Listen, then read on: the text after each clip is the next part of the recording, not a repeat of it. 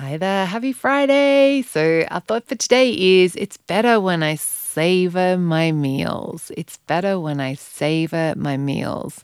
I love this idea of savoring, just like mm, letting things like marinate in your mouth so that you get to experience all the deliciousness and the and the aromas and the beautiful textures and all the all the good all the yummy things. So yeah, it's Friday. Hope you've got something really delicious planned for today. And yeah, just take that time to savor it, to like spend that time, like give yourself that that um, space to enjoy and permission to enjoy.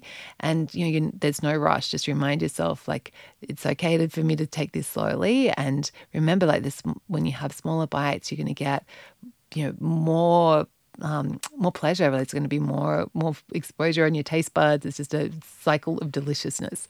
So yes, have a beautiful day, and just remembering it's better when I savor my meals. It's better when I savor my meals.